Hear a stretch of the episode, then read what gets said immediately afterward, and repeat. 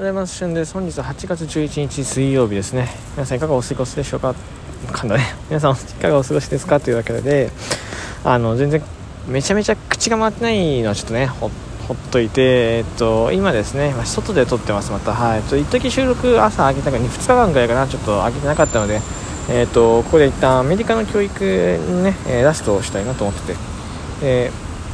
あのまあ、教育制度とかホームスクーリングとかちょっとね、いろいろ触ってきましたけど、どうでした？皆さん。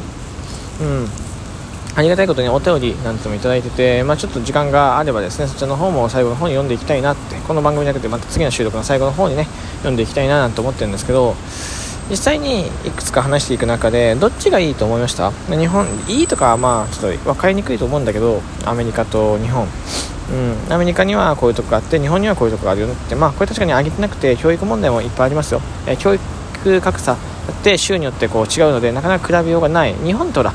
あの基本的にやっぱ統一されてるじゃん。日本で教育。でもアメリカは大きいからさやっぱ国でっていうよりは州で統一されてるからなかなかこう比べようがないんだよね。うん。だからまあ一概にいい悪いとは言えないけど例えば給食なんてもそうだしあ給食日本の給食ってまあかなり、うん、まあ恵まれてるというかあすごく贅沢な給食をいただいてる。まあそう美味しく美味しくないってやっぱこう調理センターによってあるけど。全然ねアメリカの給食の歴史とかに比べると全然贅沢なんじゃないかななんて思ってます、はい、今でもねアメリカでまあ給食意外とないというか、あのあとしても全員が食ってるわけじゃなかった弁当の子もいるのかな。確かそれもその辺も州によってとかいろいろ決まりがあると思うしあとはこう休み時間が20分とかしかなかったですねお昼ご飯食べるときでまあクラスみたいなにその一つのところで食うんじゃなくてテラスみたいなカフェエリアみたいなところで食うからそれも人によってとか学校によって違うし、うん。でまあ、カフェテリアとかで給食食うことってやっぱりこう日本じゃないわけや。ただうーん逆に言うとクラスで食うからこそ、まあ、なんかこう交流ができたりするじゃん。まあ自由の国だから結構まあそもそもの概念というかまあ考え方が日本と違うからまあいろいろ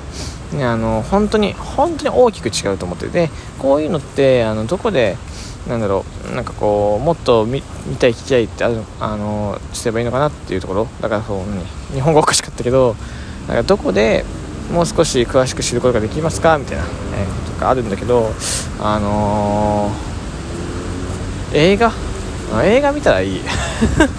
映画とかまあ本とかあの本当に、まあ、教科書を変えるとは言わないけど、まあ、映画とかを見たらいいんじゃないかな。そう。